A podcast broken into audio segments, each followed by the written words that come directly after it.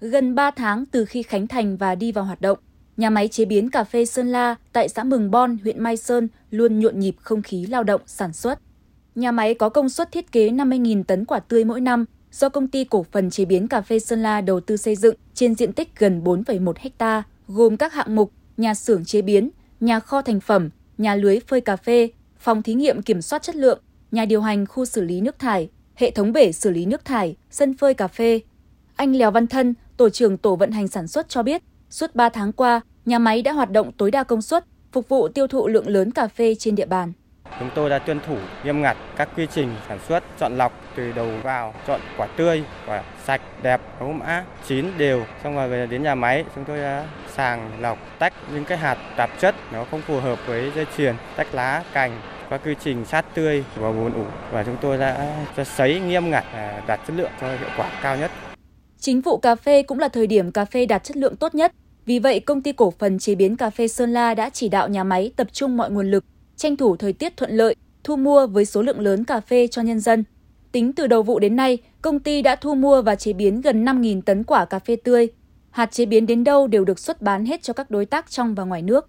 Ông Nguyễn Như Hùng, Chủ tịch Hội đồng Quản trị Công ty Cổ phần Chế biến Cà phê Sơn La cho biết. Chúng tôi cũng đã tìm hiểu và ký kết số đối tác để thu mua cái sản phẩm cà phê lớn trên địa bàn tỉnh Sơn La. Và từ nguồn thu mua ổn định đảm bảo chúng tôi thu mua cho bà con tốt hơn với cái giá đảm bảo tốt hơn. Và quan điểm của chúng tôi rằng là khi bà con trồng trọt cà phê thì không xảy ra tình trạng là được một mất giá. Và trong quá trình chúng tôi sản xuất chế biến thì sẽ cố gắng để nâng cao chất lượng cà phê, góp phần đưa cái sản phẩm cà phê đến người tiêu dùng và được người tiêu dùng đánh giá cao trên toàn quốc cũng như các bạn bè quốc tế.